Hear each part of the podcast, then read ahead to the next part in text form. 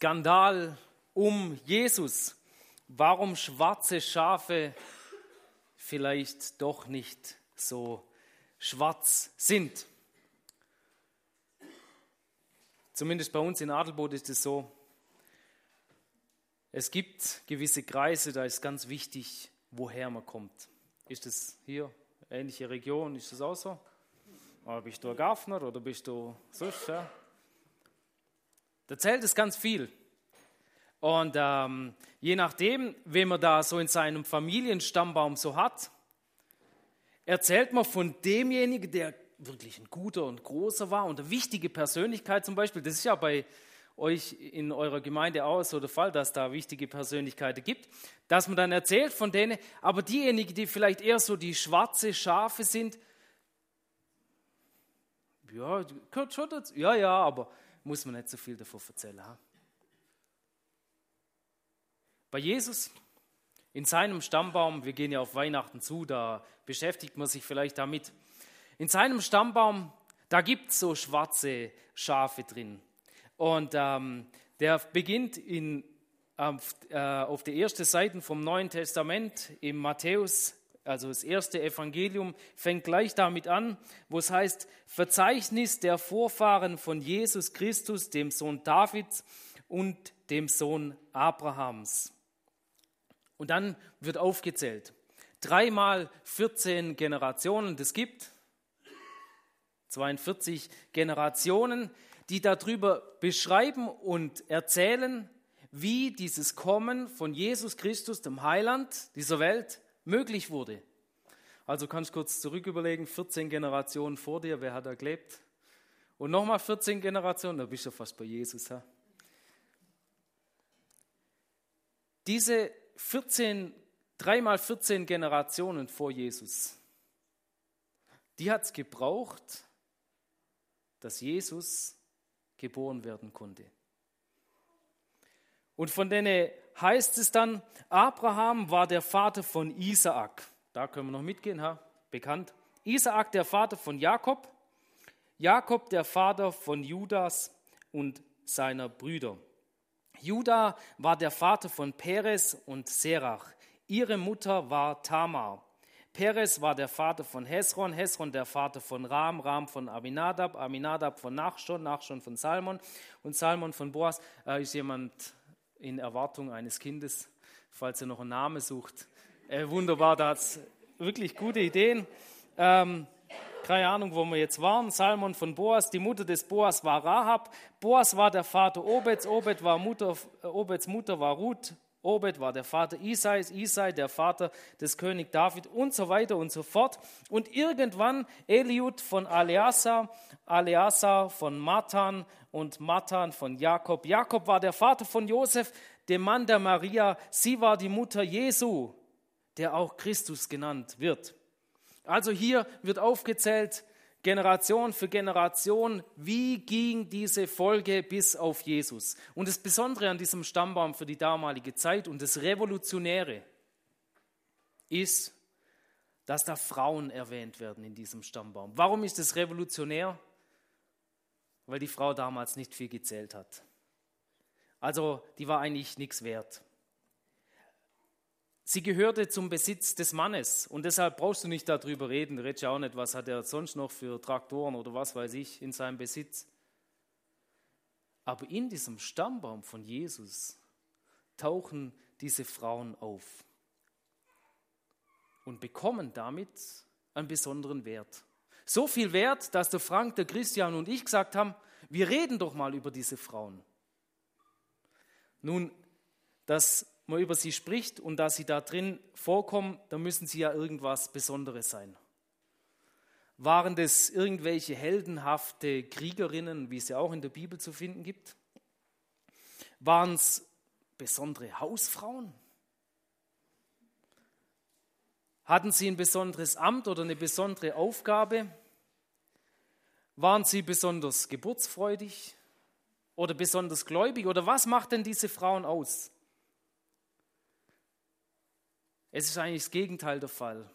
Es ist das, wie wir das betitelt haben, diese Predigtreihe. Sie sind eigentlich so Skandalnudeln.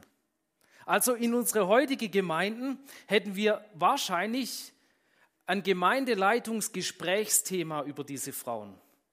Wenn sie jetzt hier reinkämen und wir wüssten, ah, das ist doch die Geschichte. Ja, mir mal in der Gemeinsleitung, wer denn dann mal mit ihr reden geht über ihr Leben und wie das. Ich spreche heute Morgen über Tamar. Und ich habe festgestellt in der Vorbereitung, die Geschichte der Tamar, man weiß so ein bisschen Bescheid darüber, aber im Grunde genommen dann vielleicht doch nicht so sehr. Ähm, man weiß dann noch, ah ja, da kommt diese Geschichte mit dem Onan vor, wo man ja dann das Wort Onanieren abgeleitet hat, irgendwann in der Geschichte, wo man merkt, es hat eigentlich damit kaum was zu tun. Keine Ahnung, wie man auf die Idee kam. Aber ähm, das weiß man dann vielleicht noch. Aber so bekannt ist die Geschichte gar nicht. Und ich kann euch versprechen, wenn ich euch die Geschichte dann erzähle, Sie ist besser als heute Abend ZDF Rosamunde Pilcher oder Inga Dingsbums oder irgendwelche Bücher, die es so zu lesen gibt, also besser als Schweizer Illustrierte oder Bunte. Und bei alledem dürfen wir nicht vergessen, sie steht in der Bibel drin. Das finde ich so faszinierend. Also wirklich eine Geschichte, die Sonntagabends oder irgendwann am Nachmittag mal im Fernsehen kommen könnte, verfilmt steht im Wort Gottes. Ich möchte noch kurz darauf eingehen, auf diesen Kontext, wo diese Geschichte drin steht. Weil das ist auch so ein Punkt. Sie steht in 1. Mose Kapitel 38. 1. Mose Kapitel 37 ist diese bekannte oder oftmals bekannte Geschichte von Josef, wie er verkauft wird von seinen Brüdern, weil sie ihn ja beneidet haben, weil er der Lieblingssohn von seinem Vater war. Und ähm, er wurde verkauft an Sklavenhändler und seine Brüder gehen her und sagen ihrem Vater, schau, hier ist das Gewand von deinem Sohn und irgendwie verblutet und lassen ihn in dem Glauben, dass irgendein wildes Tier den Josef zerfetzt und gefressen hat und so weiter. Also, dass er gestorben sei. Das ist 1. Mose 37. 1. Mose 38, dann diese Geschichte von Judah und Tamar. Und 1. Mose 39 geht direkt wieder zu Josef, wie er in Ägypten seinen Platz findet beim Beamten des als Pharao, dem Potiphar, und dann wie dem seine Frau sich an ihn ranmacht und lauter so Geschichten, genau. Zwischen den beiden, also Mo, äh, Josef und Josef, kommt plötzlich diese Geschichte von Tamar und Judah und so. Ich habe mich gefragt, warum? Und es kommt mir so vor, als ob diese Geschichtsschreiber damals gesagt hätten, du, für die Geschichte brauchen wir auch noch irgendeinen Platz. Hast du eine Idee? Okay, wir schieben sie zwischen Kapitel 38 und 39, stopfen wir die einfach da rein. Total zusammenhangslos eigentlich. Und auch irgendwie so, was will sie uns sagen? Aber ich bin so froh, dass die Geschichte in dieser Bibel drin steht. Und ich bin so froh, dass Judah und Tamar einen Platz haben in diesem Stammbaum von Jesus. Warum? Ich will es gerade vorne wegnehmen. Weil das doch bedeutet, dass jede Person dieser Welt, egal wie skandalös sie in den Augen von uns Menschen erscheint, einen Platz findet in der Geschichte Gottes mit dieser Welt, in der Geschichte Jesu. Steigen wir ein. 1. Mose 38, die Geschichte von Juda und Tamar. Ich habe es erzählt, Juda ist einer der Söhne von Jakob. Sein bekannter Bruder Josef war auch einer. Juda ist der Viertgeborene. Und irgendwann kam er auf die Idee zu sagen, Vater, ich ziehe aus. Er geht weg von, seiner, von der Familie seines Vaters und zieht nach Adulam, wo er sich mit anderen Leuten befreundet. Er geht nicht nur weg von der Familie seines Vaters, sondern er verbündet sich auch mit einem anderen Volk. Also er lässt den Vater zurück und er lässt eigentlich auch den Glauben seines Vaters zurück und lebt bei anderen, bei den Karnitern. Dort ist er dann einer Frau begegnet und sie hieß Shua und sie haben geheiratet und irgendwann hatten sie dann einen Sohn. Der erste Sohn hieß er. Wieder so eine gute Idee, wie man sein Kind nennen kann. Er, wenn der Mädchen, dann sie. Ja? Genau. Äh, Im Berner Oberland geht auch es bei gewissen Namen. Genau. Also, der erste Sohn, er hieß er. Der zweite Sohn ist dann dieser bekannte Onan, Der dritte Sohn, den sie bekamen, hieß Schela. Als guter Vater geht er dann natürlich los und sucht seinem Sohn, er, als er im entsprechenden Alter ist, eine Frau. Und da heißt es, als sein ältester Sohn er erwachsen war, verheiratete Judah ihn mit einer Frau namens Tamar. Und dann kommt's. Doch er war ein gottloser Mann in den Augen des Herrn, also der er. Deshalb ließ der Herr ihn sterben.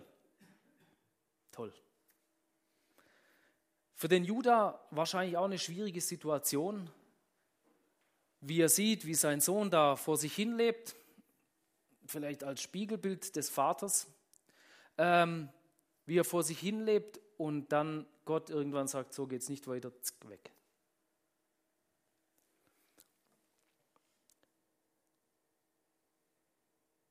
Deshalb ließ der Herr ihn sterben. Da sagte Judah zu Ehrs Bruder Onan, du musst Tamar heiraten und deinem Bruder einen Nachkommen verschaffen. Nächste tolle Stelle hier in dieser Geschichte. Es geht um die Schwagerpflicht. Schwagerpflicht hat bedeutet, wenn du einen Bruder hattest oder einen Bruder hast, der verheiratet war, aber er stirbt, bevor deine Schwägerin einen Sohn gebären konnte, dann war es deine Pflicht als jüngerer Bruder, dafür zu sorgen, dass deine Schwägerin einen Sohn bekommt. Also kannst du das kurz bildlich vorstellen? Fühl dich kurz rein. Die Sache ist aber die, und das ist ein wichtiges Detail, der Sohn, der dann geboren wird, ist nicht dein Sohn sondern der Sohn deines verstorbenen Bruders. Okay? Warum? Weil das der Sohn dieser, deiner Schwägerin ist und sie dadurch wieder zu ihren Ehren kommt. Der Chef der Sippe oder der Familie ist nicht, wenn der Mann stirbt, die Frau, sondern der Sohn. Okay? Und somit kommt sie wieder in eine neue Familie hinein, also in ihre eigene Familie. Das war die Situation vom Onan. Onan aber wollte keinen Sohn zeugen. Klammer auf. Kann ich verstehen, Kollege. Klammer zu. Der nicht sein eigener Erbe war. Deshalb ließ er jedes Mal, wenn er mit Tamar schlief, seinen Samen auf den Boden fließen. Was sagt Gott dazu? Aber das missfiel dem Herrn und er ließ auch Onan sterben. Situation des Judah, erster Sohn, weg. Zweiter Sohn, weg. Schwiegertochter, immer noch kein Kind. Ah, ich habe ja noch einen dritten Sohn. Kann ja der.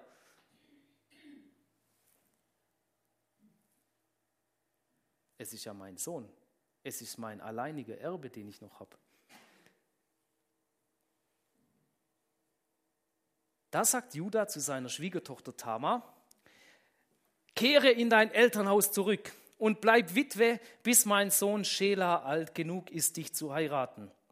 Denn er befürchtete, voll verständlich, dass Schela ebenfalls sterben würde wie seine beiden Brüder. Also kehrte Tama in ihr Elternhaus zurück und wohnte dort. Ah, das ist auch nicht so einfach, die Situation für den Judah. Ich glaube, aus unserer Betrachtung heutzutage, aber ich glaube, damals war es nicht anders. Weil wahrscheinlich hat er auch damals was für seine Söhne empfunden, hat sie gern gehabt und hat auch überlegt, wie geht es denn weiter mit unserer Sippe. Also er sagt, Tama, der ist noch viel zu jung. Geh du mal wieder zurück, da wo du herkommst, verschwind, äh, also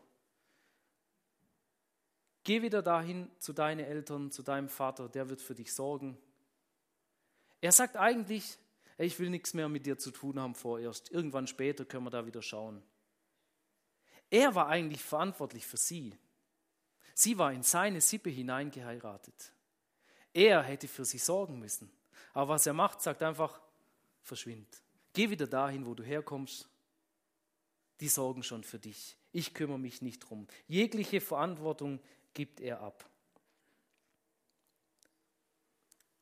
Für die Tamar eine wahnsinnig schwierige Situation. Eigentlich hätte sie das Recht,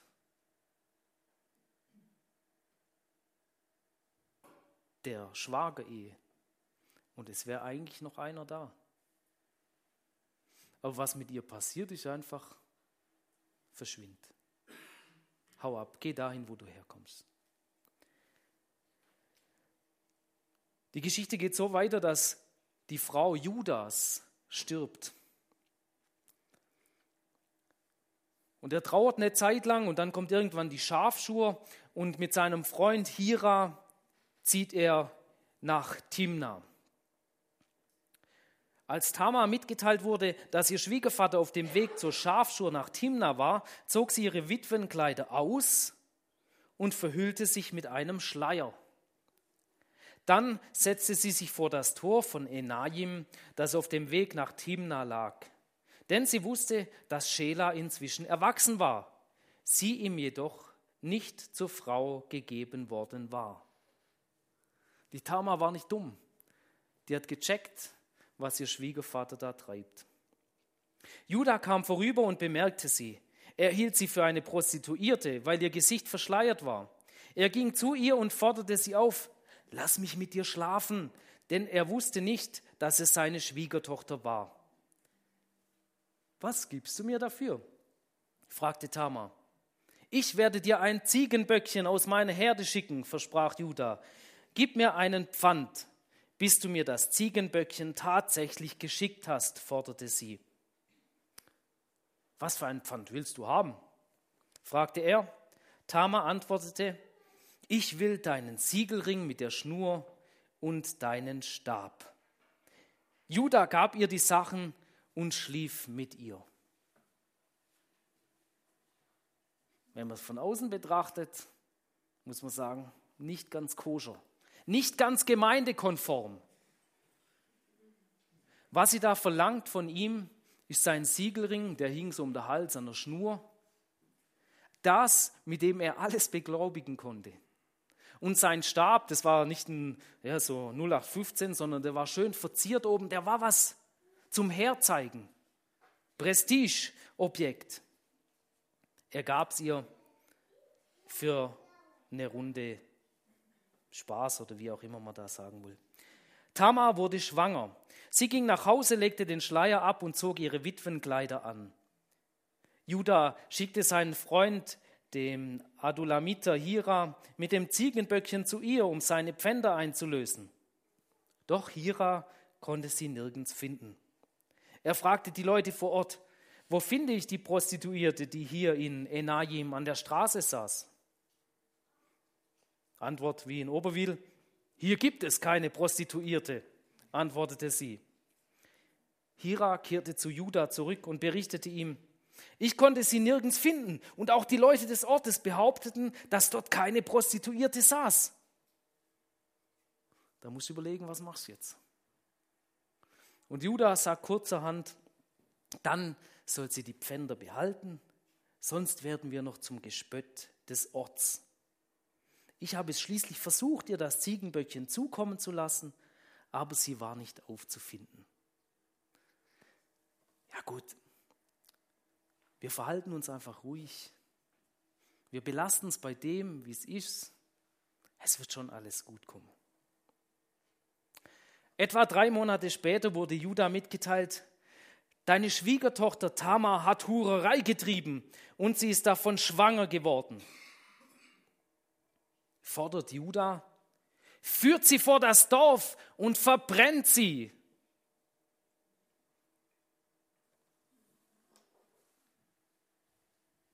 Welcome to reality. Doch als sie aus dem Dorf geführt wurde, sandte sie ihrem Schwiegervater die Pfänder und ließ ihm ausrichten, von dem Mann, dem dieses Siegel diese Schnur und dieser Stab gehören, bin ich schwanger. Sieh doch, wem sie gehören. Nach dem Motto, keine Ahnung, wem das, also ich kann da jetzt auch nichts damit anfangen, vielleicht kennst du das oder. Die ist ganz schön tricky, die Frau. Judah gab zu, dass sie ihm gehörten und sagte, sie ist mir gegenüber im Recht, denn ich habe sie nicht meinem Sohn Schela zur Frau gegeben. Judah schlief nie mehr mit Tamar. Als die Zeit der Entbindung gekommen war, bekam Tamar Zwillinge. Während der Geburt streckte einer der beiden seine Hand heraus. Die Hebamme band einen roten Faden um sein Handgelenk und sagte, dieser kam zuerst heraus. Doch da zog er seine Hand wieder zurück und sein Bruder wurde zuerst geboren. Haben wir eine Hebamme hier? Habt ihr immer einen roten Bändel im. Ähm, das ist ernste Geschichte. Mann. Ähm, genau, doch da zog er seine Hand wieder zurück und sein Bruder wurde zuerst geboren. Was für einen Riss hast du deinetwegen gerissen, rief die Hebamme. Deshalb wurde er Peres genannt. Dann wurde der Junge mit dem roten Faden um das Handgelenk geboren. Er bekam den Namen Serach. Ja, diese zwei Jungs werden dann erwähnt, nämlich in diesem Stammbaum von Jesus. Und warum? Weil es da davor diese verrückte Geschichte gab mit Judah und der Tamar. Die Frau, die um ihr Recht gebracht wird und die aufsteht und sich ihr Recht holt. Mit welchen Methoden auch immer. Diese Geschichte ist verrückt.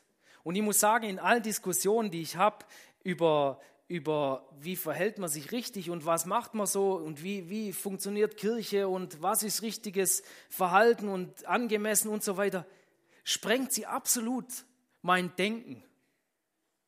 Sprengt sie absolut meinen Rahmen und muss ich ehrlicherweise sagen, wird sie in viele Diskussionen einfach links liegen gelassen.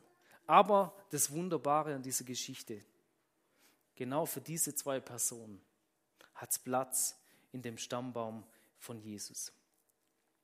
Ich möchte gern ein paar Punkte hervorheben. Die Reaktion von Judah, als er hört, dass seine Schwiegertochter schwanger ist, ist so krass. Er sagt zu ihr, die soll verrecken, die soll auf dem Scheiterhaufen, die soll brennen so dass es das ganze Dorf sieht. Diese Frau, was sie getan hat, was Bösartiges, was Schlimmes. Er war derjenige, der gesagt hat, du kommst nicht zu deinem Recht. Ich verschone meinen Sohn und schick dich lieber weg. Und er ist jetzt derjenige, der sagt, hey, also der jetzt sagt, verreck, weil du es mit irgendjemand, irgendwo, irgendwie dieses Kind gezeugt hast.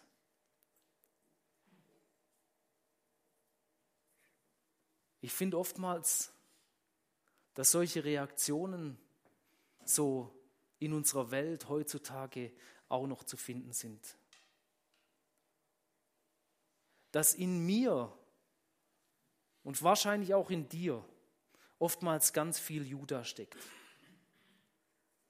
Dass wir andere verurteilen, dass wir andere wie auf den Scheiterhaufen werfen wollen, ohne nämlich bei uns selber hinzuschauen.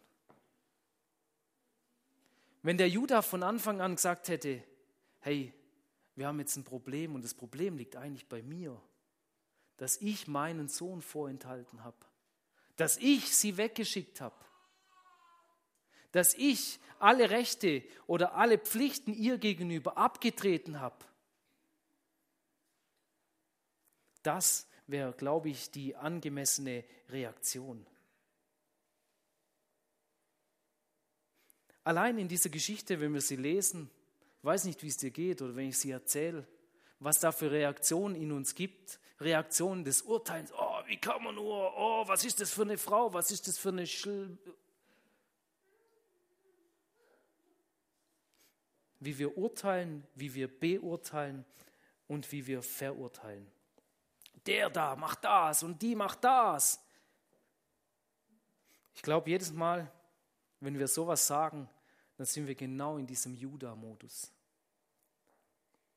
Wenn wir jemand schlecht machen, wenn wir jemand verurteilen, anstatt dass wir bei uns selber hinschauen. Und ich stelle das so oft fest bei mir, boah, wie viel da nicht richtig läuft, wie viel da nicht in Ordnung ist. Und dann kommt man vielleicht zum Dings und sagt, ah, man wird es ja wohl noch beim Namen nennen dürfen. Und ich möchte von dieser Geschichte lernen, dass ich es bei meinem Namen nenne. David, wie ist bei dir? Neulich ist mir bewusst geworden durch eine Frau, die darüber gesprochen hat, dass die Welt wie ein Spiegel sei. Also sie hat erzählt, sie ist immer so aggressiv gewesen. Und also nein, sie hat erzählt, die Menschen rings um sie herum sind so aggressiv ihr gegenüber gewesen. Immer aggressive Reaktionen, bis sie festgestellt hat, eigentlich ist sie diejenige, wo die Aggression ausgeht. Und das ist die Reaktion. Fangen wir doch bei uns an, über uns selber nachzudenken, anstatt andere zu verurteilen. Jesus, er sagt mal in Johannes 12, Vers 47, warum er in die Welt gekommen ist. Ganz weihnachtlich. Denn ich bin nicht gekommen, um die Welt zu verurteilen, sondern um die Welt zu retten. Ich habe manchmal das Gefühl, dass wir Gemeinden und Christen diesen Satz so umgedreht haben. Wir sind in der Welt, um die Welt zu verurteilen. Das ist gut und das ist gut und das ist nicht gut und das geht überhaupt gar nicht. Und Tamar und Judah, die bleiben lieber draußen. Aber Jesus sagt, ich bin gekommen, nicht um zu verurteilen, sondern um zu retten. Judah ist hier im Verurteilungsmodus. Hey, was bist du für eine Frau? Weg mit dir. Anstatt zu sagen, okay, jetzt müssen wir schauen, wie wir das aufgearbeitet aufarbeiten können. Die Sache liegt bei mir. Es ist meine Schuld. Er kommt ja auch zu diesem, zu diesem Eingeständnis, als er konfrontiert wird mit seinem, mit, seinem, mit seinem Ring und mit seinem Stab. Dann sagt er, sie ist mir gegenüber im Recht, denn ich habe sie nicht meinem Sohn Schela zur Frau gegeben. Interessanterweise sprechen sie da gar nicht mehr drüber, dass er mit ihr dieses Kind gezeugt hat, sondern es geht nur noch darum zu sagen, ja, ich hätte dir den Sohn geben sollen. Jedes Mal, wenn wir sagen der oder die oder der, dann sind wir in diesem Juda-Modus.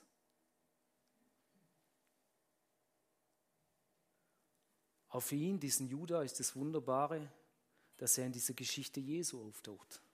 Und dass einen Platz für ihn hat in dieser Geschichte Jesu. Und als, als, als sein Vater stirbt, in seine Abschiedsrede in 1. Mose 49 ab Vers 8, da verheißt ihm der Jakob schon, immer behältst du das Zepter in der Hand. Könige gehen aus deinem Stamm hervor, bis ein großer, bis ein großer Herrscher kommt, dem alle Völker dienen. Wir münzen das auf Jesus Christus. Der Stammbaum endet bei Jesus Christus.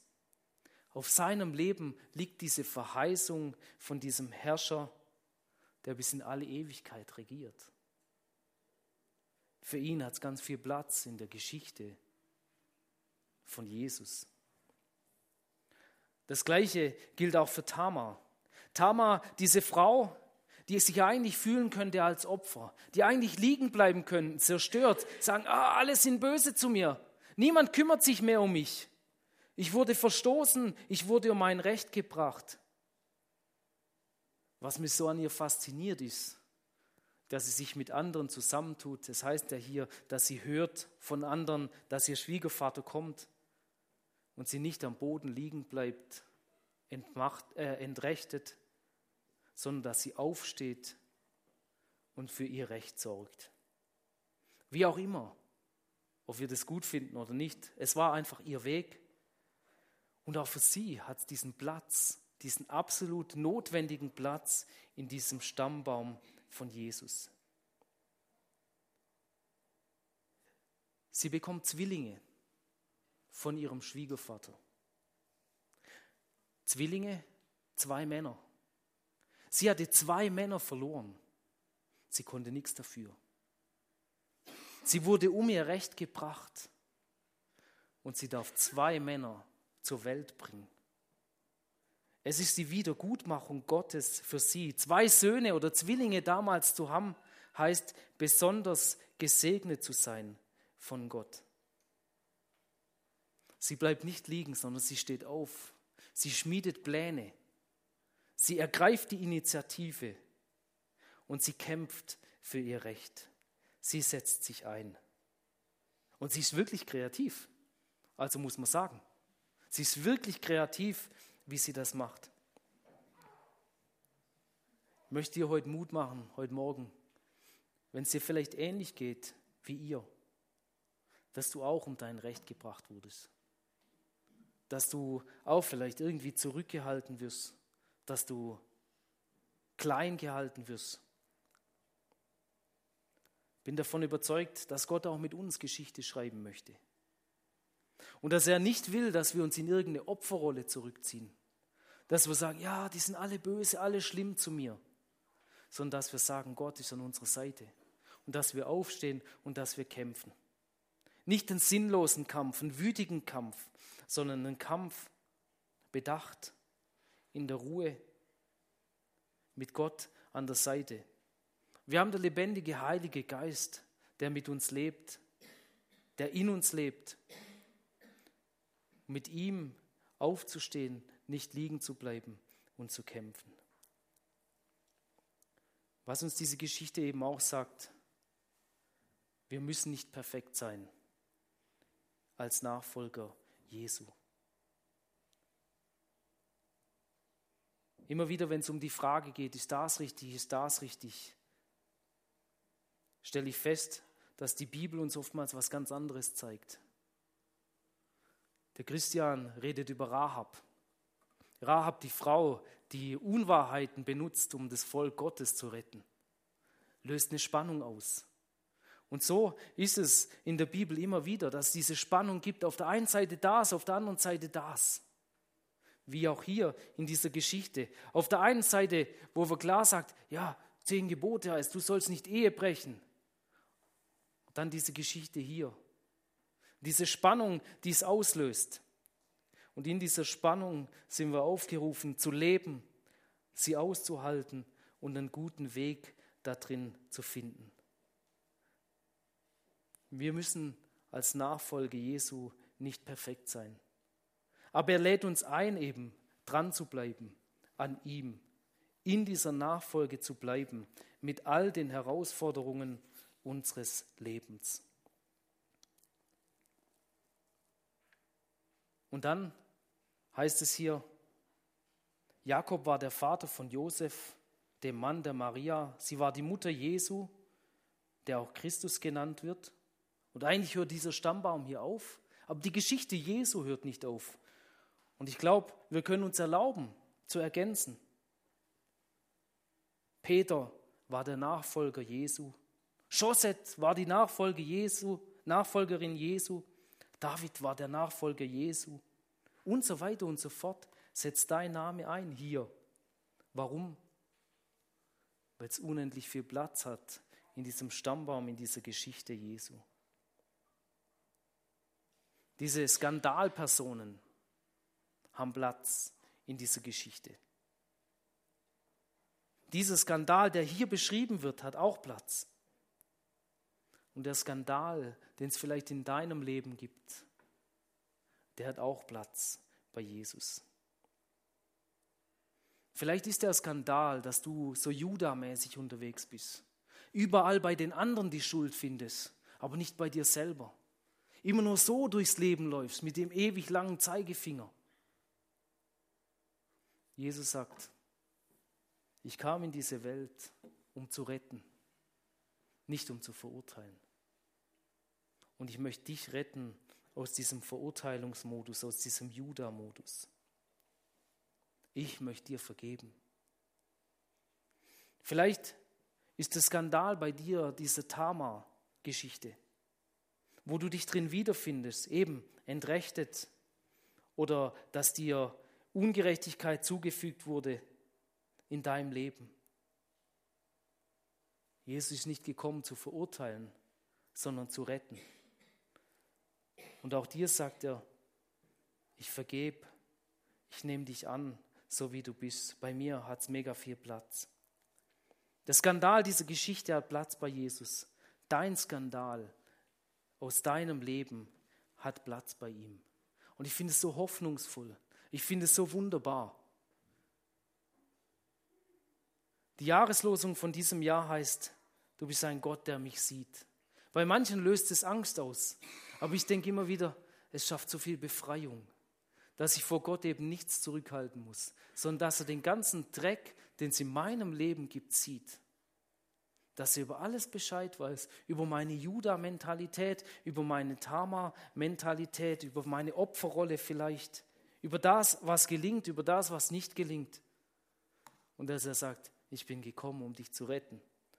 Dass er sagt, in meiner Geschichte hat es unendlich viel Platz für dich. Und dafür möchte ich dir Dank sagen, jetzt Jesus, in diesem Moment, dass bei dir Platz hat für uns alle. Und dass bei dir Platz hat für unser ganzes Dorf, für unsere ganze Region, für unser ganzes Land, für jede einzelne Person dieser Erde. Auch wenn wir jetzt vielleicht schon wieder in so einen Judah-Modus kommen und sagen, ja, der macht das nicht richtig, der macht das oder müsst ihr erst das. Du bist gekommen, um zu retten, um uns zu rufen. Und ich bitte dich, dass es einfach passiert. Dass es passiert mit uns, dass wir zu dir kommen. Aber dass viele andere, ja, die ganze Welt umkehrt zu dir und sich retten lässt von dir, weil es bei dir eben diesen Platz hat. Ich danke dir für die Geschichte, danke dir für die Inspiration daraus und danke dir, dass es wirklich eine Realität ist. Egal, was wir auf dem Kerbholz haben, bei dir können wir ankommen als deine Nachfolger, diese Geschichte weiterschreiben mit dir. Ich danke dir, dass bei dir nicht darum geht, perfekt zu sein, sondern dass deine Gnade regiert und dass wir deine Gnade erleben dürfen. Amen.